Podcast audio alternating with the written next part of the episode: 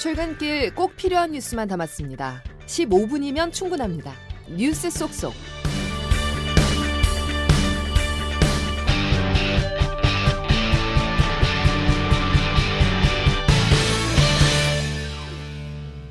여러분 안녕하십니까? 십일월 십삼일 월요일 씨비에스 아침 뉴스 김은영입니다. 국회가 이번 주부터 약 육백칠십조 원 규모의 내년도 정부 예산안 심사를 본격적으로 시작합니다. 여야는 권력기관 특수활동비와 연구개발 예산 등을 놓고 충돌하며 치열한 예산 전쟁을 벌일 것으로 전망됩니다. 백담 기자의 보도입니다. 예산 심사를 앞두고 더불어민주당은 윤석열 정부의 내년도 예산안 문제점이 셀 수 없이 많다며 검찰과 같은 사정기관의 특수활동비는 줄이고 연구개발과 지역화폐 예산은 늘리겠다고 나섰습니다. 조정식 사무총장입니다. 민주당은 민생 예산은 회복하고 국민 기만 예산은 철저하게 검증해 삭감할 것입니다. 반면 국민의힘은 정부의 건전재정 기조를 강조하면서 야당이 예산 심사권을 악용해선 안 된다고 날을 세웠습니다. 장동혁 원내대변인입니다. 제대로 된 심사도 하기 전에 묻지마 삭감을 예고하고 있습니다. 정부 정책을 발목 잡고 더불어민주당에 대한 수사와 감사를 회방할 목적으로 국회 예산 심사권을 악용해서는 안 될 것입니다. 내년도 예산안의 법정 처리 시한은 다음 달 이일인데 민주당이 오는 삼십일부터 이틀간 열리는 본회의에서 이동관 방송통신위원장에 대한 탄핵안을 다시 추진하겠다고 나서면서 여야 공방이 최고조에 달할 것으로 보입니다. 이에 따라 이번 예산안 심사도 법정 시한 준수가 어려울 거란 관측이 제기됩니다. 씨비에스 뉴스 백담입니다. 정부가 최근 상속세와 주식 양도세 개편 등 세금 감면 카드를 고민하고 있습니다. 이에 앞서 더불어민주당은 횡재세 도입을 주장했는데 내년 사월 총선을 앞두고 여야가 세금 정책을 경쟁적으로 내놓는 모습입니다. 조태임 기자가 보도합니다. 추경호 경제부총리는 어제 한 방송에 출연해 주식 양도세 완화 가능성을 시사했습니다. 주식 양도세는 주식을 종목당 십억 원 이상 보유하거나 특정 종목 지분율이 일정 수준 이상인 투자자들에 대해 양도 차익의 이십 퍼센트를 세금으로 매기는 제도인데 이 기준을 더 올려 과세 대상을 대폭 축소하겠다는 겁니다. 주식 양도세 완화는 윤석열 대통령의 공약으로 연말만 되면 양도세를 피하기 위한 매도가 집중되면서 주식시장이 왜곡되고 있다는 지적은 제기됐습니다. 하지만 앞서 공매도 한시적 완화를 결정한 데 이어 주식 양도세 완화안까지 꺼내들면서 개인 투자자들의 표심을 얻기 위한 총선용이란 지적도 나옵니다. 추 장관은 지난 금요일 국회 예결위에 출석해서는 부자 감세 중 하나로 꼽히는 상속세 감면 필요성도 강조했습니다. 우리나라가 오이시디 국가 중에 상속세가 제일 높은 국가고 이 상속세 체제를 한번 건드릴 때가 됐다. 부자 감세 인식과 상속세 개편으로 인한 세입 감소 등의 반발이 예상됩니다. 이에 맞서 야당인 더불어민주당은 은행이나 정유사 등 기업의 초과이익을 환수하는 이른바 횡재세 도입을 주장하고 있습니다. 홍익표 원내대표입니다. 국민의 고통을 담보로 막대한 이익을 낸 기업들에게 최소한의 사회적 기업, 고통 분담을 함께 해달라는 것입니다. 여야가 총선을 앞두고 세금 정책 경쟁에 나선 모습이지만 지지층을 겨눈 선심성 공약 남발이라는 비판도 피하기는 어려워 보입니다. 씨비에스 뉴스 조태임입니다. 외식 물가가 거침없이 오르고 있습니다. 김밥은 한 줄에 삼천이백십오원, 비빔밥 한 그릇은 만오백칠십칠원이 됐습니다. 박희원 기자입니다. 대표적인 외식 품목 여덟 개 중 김밥과 비빔밥이 또 올랐습니다. 한국소비자원 가격정보 종합포털 참가격에 따르면 서울 기준 김밥 가격은 지난해 삼천원 선을 넘은 이후 계속 올라 시월엔 삼천이백오십사원으로 올랐습니다. 올해 만원을 돌파한 비빔밥도 만오백칠십칠원으로 꾸준히 오름세를 보이고 있습니다. 나머지 여섯 개 품목의 외식비는 구월과 같지만 서울에서 한 명이 만원 안에 먹을 수 있는 메뉴는 이제 김밥, 짜장면, 칼국수, 김치찌개 등 네 개뿐입니다. 서울 지역 공공요금도 오름세이긴 마찬가지입니다. 지하철 기본요금은 지난달부터 천사백원으로 올랐고 목욕비도 올해 이월부터 만원대로 올라섰습니다. 소비자 부담이 커지자 정부는 외식 품목 외에도 농축산물과 아이스크림 등 스물여덟 개 민간 품목 가격을 매일 점검하기로 한 상태입니다. 씨비에스 뉴스 박희원입니다. 한동안 이어진 집값 상승세가 둔화한 가운데 부동산 거래가 줄고 있습니다. 집을 내놓은 사람은 늘었지만 사려는 사람들은 기다려보자는 분위기입니다. 최인수 기자가 보도합니다. 한국부동산원의 십일월 첫째 주 주간 아파트 동향조사에 따르면 전국 아파트값은 전주 대비 영 점 영삼 퍼센트 상승했습니다. 십칠 주째 오르고 있지만 상승폭은 삼 주 연속 줄었습니다. 서울과 경기도 역시 상승폭이 줄었고 인천은 하락으로 돌아섰습니다. 서울 강남구는 이십구 주 만에 보합으로 전환했습니다. 아파트 매물은 늘었지만 사려는 사람들은 관망세입니다. 서울의 누적 매물 건수는 칠만 구천삼백여 건으로 연초에 비하면 이만 팔천여 건 이상 많아졌습니다. 한 달 전보다도 칠천 건 넘게 늘었습니다. 대출금리가 오르고 각종 혜택은 줄어든 데다 급매물이 소진되고 금융시장이 불안하면서 복합적인 요소가 작용한 것으로 분석됩니다. 분양시장도 미지근합니다. 청약 불패로 여겨지던 서울에서도 최근 열기가 예전 같지 않습니다. 다만 최근 전셋값 상승세와 내년 입주 물량이 적다는 점에서 하락 가능성이 적다는 견해도 있습니다. 씨비에스 뉴스 최인수입니다. 이스라엘과 인질 석방 협상을 진행해왔던 하마스가 이를 전격 중단했다고 로이터 통신이 보도했습니다. 양승진 기자의 보도입니다.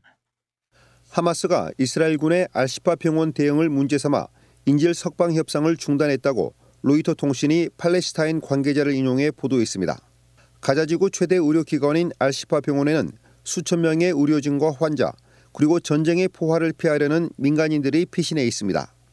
가자지구 보건부는 이스라엘의 공습으로 병원에서 다수의 사망자가 나왔고 인큐베이터에서 치료받아온 미수가 두 명을 포함해 다섯 명이 목숨을 잃었다고 주장했습니다.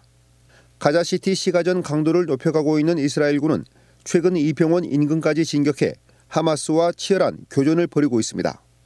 이스라엘군은 하마스가 병원 지하에 본부를 두고 있다고 믿고 있지만 하마스는 이런 주장을 전면 부인해왔습니다. 병원 공습에 대한 비판이 거세지자 이스라엘군은 공격 사실을 부인하면서 병원 직원과 환자 등 민간인들의 대피를 돕겠다고 밝혔습니다. 하마스와 이스라엘은 그동안 카타르의 중재로 하마스 무장대원들에게 잡혀간 인질 이백삼십구 명의 석방 협상을 진행해왔습니다. 씨비에스 뉴스 양승일입니다. 윤석열 대통령은 북한이 하마스식 기습 공격을 포함한 어떠한 도발을 감행하더라도 즉각적으로 단호히 응징할 수 있는 한미 연합 대비 태세를 유지해달라고 당부했습니다. 윤 대통령은 어제 한미 안보협의회 미국 측 대표단과 한남동 관저에서 만찬하면서 이같이 말했다고 대통령실이 전했습니다. 로이드 오스틴 미국 국방장관은 이 자리에서 미국의 모든 군사 능력을 운용해 대한민국을 방어하겠다고 답했습니다. 한국과 미국, 일본은 올해 안에 단연간의 삼자 훈련 계획을 세워 내년 일월부터 체계적인 삼자 훈련을 실시하기로 했습니다. 한미일은 어제 화상으로 삼자 국방장관 회담을 하고 북한의 핵미사일 위협에 대한 공동 대응 방안에 합의했습니다. 십사 년 전 쌍용차 사태 이후 노동계의 염원이었던 일명 노란봉투법이 마침내 국회 문턱을 넘었습니다. 일각에선 대통령 거부권을 거론하는 가운데 노동계와 시민사회는 반드시 노란봉투법을 지키겠다는 각오입니다. 임민정 기자의 보도입니다. 노란봉투법이 국회 문턱을 넘기까지 십여 년이 넘는 세월을 쌓아온 쌍용차 김득중 지부장은 손해배상과 가압류로 세상을 등진 동료들을 먼저 떠올렸습니다. 쌍용차 김득중 지부장입니다. 저희도 가장 힘든 건 이제 동료들, 동료 이제 자살, 죽음이죠. 해고를 당하다 보니까 선배 문제가 실제 도저히 감당할 수 없는 문제이기도 합니다. 노란봉투법은 노조 활동을 제한하는 과도한 손해배상과 가압류를 막고 사용자를 원청기업 등으로 넓혀 하청 노동자에 대한 원청 책임을 강화하자는 내용을 담고 있습니다. 법이 개정된다고 동료들을 살릴 수도 없지만 김 지부장은 더 이상의 고통을 막기 위해 노란봉투법 시행을 바랐습니다. 이천십 년 파업을 했던 비메모리 반도체 회사 케이이씨 노조. 파업 후 회사가 청구했던 손해배상액은 무려 삼백일억 원. 법원도 삼십억 원을 배상하라고 판결했습니다. 조합원들은 삼 년간 월급 대부분을 압류당한 끝에 간신히 배상금을 갚았습니다. 금속노조 케이씨 지회 이종희 전 지회장입니다. 실제 생계비는 빼고 다 이제 압류가 되는 상황이었거든요. 그동안 손배가 압류되는 동안 빚을 내고 빚을 내고 음. 빚을 내서 지금도 아직도 갚아나가는 과정에 있고 끊임없이 고통을 받고 있는 조합원들이 벌써부터 대통령이 거부권 행사를 시사하고 있는 상황. 노동계는 오늘 오전 대통령의 거부권 행사를 막기 위한 기자회견을 진행합니다. 씨비에스 뉴스 임민정입니다. 더불어민주당이 이동관 방송통신위원장 등에 대한 탄핵소추안을 다시 추진하겠다고 밝혔습니다. 민주당은 지난 구일 제출된 탄핵소추안의 자동 폐기를 막기 위해 안건 철회서를 제출했으며 오는 삼십일과 다음 달 일일 본회의에서 탄핵안을 다시 발의해 표결하겠다는 방침입니다. 이에 대해 국민의힘은 탄핵을 위한 온갖 꼼수를 동원했다고 비판했습니다. 검찰이 이화영 전 경기도 평화부지사를 정치자금법 위반 혐의로 수사하는 과정에서 한 건설업자가 지난 대선 전에 이 전 부지사뿐만 아니라 그가 설립한 한 사단법인에도 억대의 금품을 기부한 정황을 포착했습니다. 김태헌 기자의 단독 보도입니다. 쌍방울 대북 송금 의혹과 개인 뇌물죄 등으로 구속 수감 중인 이화영 전 부지사. 최근 구속기한이 연장됐는데 검찰 조사에 불응하는 등 비협조하다 구치소에서 체포영장이 집행됐습니다.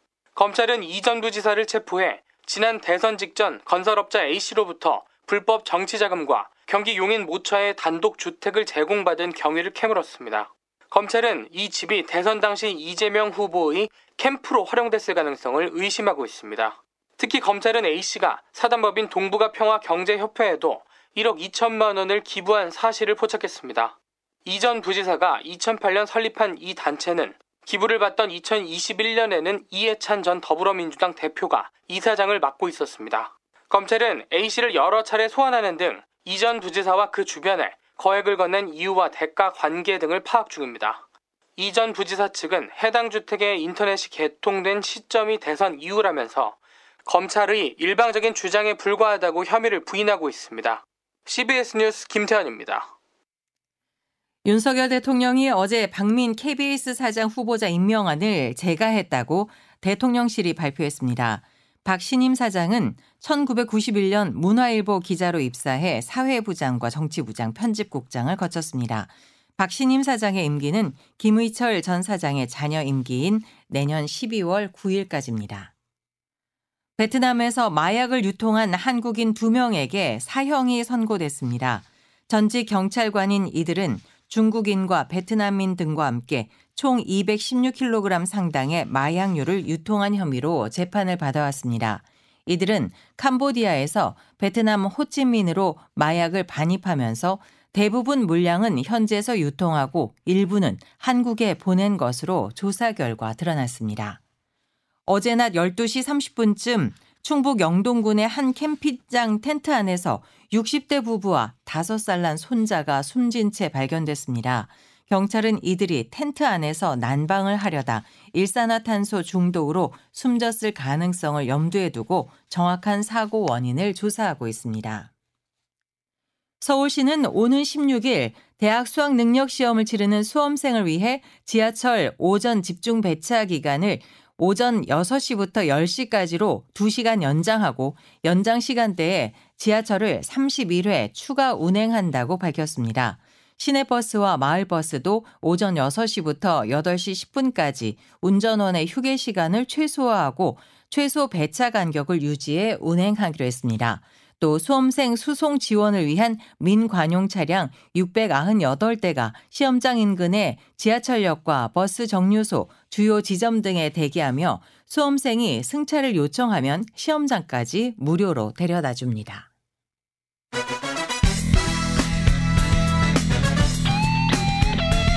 핵심만 담다. Save your time. 이어서 자세한 날씨를 기상청에서 이수경 씨비에스 기상리포터가 전해드립니다. 네, 오늘 아침 올가을 들어 가장 추운 날씨를 보이는 곳이 많습니다. 아침 기온 어제보다 일 도에서 육 도가량 떨어지면서 초겨울 추위가 절정을 보이고 있는데요. 현재 철원은 영하 칠 도, 파주 영하 육 도, 천안 영하 사 도, 서울 영하 이 도의 기온이고 찬바람 때문에 체감온도는 이보다 더 낮은 모습입니다. 오늘 낮 기온 어제보다는 약간 높지만 여전히 평년보다 쌀쌀한 날씨가 이어지겠습니다. 서울과 파주, 원주의 낮 기온은 칠 도에 머물겠고 대전과 광주 십 도, 대구 십일 도, 부산 십삼 도가 예상됩니다. 이번 추위는 내일 낮부터 점차 풀릴 것으로 보이는데요. 따라서 수능 시험일인 오는 목요일에는 한파 소식은 없는 가운데 아침에 쌀쌀한 정도의 날씨가 예상됩니다. 오늘 대체로 맑은 날씨가 이어지지만 아침까지 전남 서해안과 제주도에 오 밀리미터 미만의 비가 오는 곳이 있겠습니다. 이번 주는 수요일까지 맑은 구역의 영향을 받겠지만 수능일인 목요일에는 오후에 전국적으로 비 소식이 있다는 점 참고하시기 바랍니다. 현재 전남 해안과 제주도 산간 지역은 강풍특보가 내려진 가운데 해안 지역을 중심으로 바람이 강하게 부는 곳이 많아서 안전사고에 유의하시기 바랍니다. 날씨였습니다. 이상으로 씨비에스 아침 뉴스를 모두 마칩니다. 함께해 주신 여러분 감사합니다.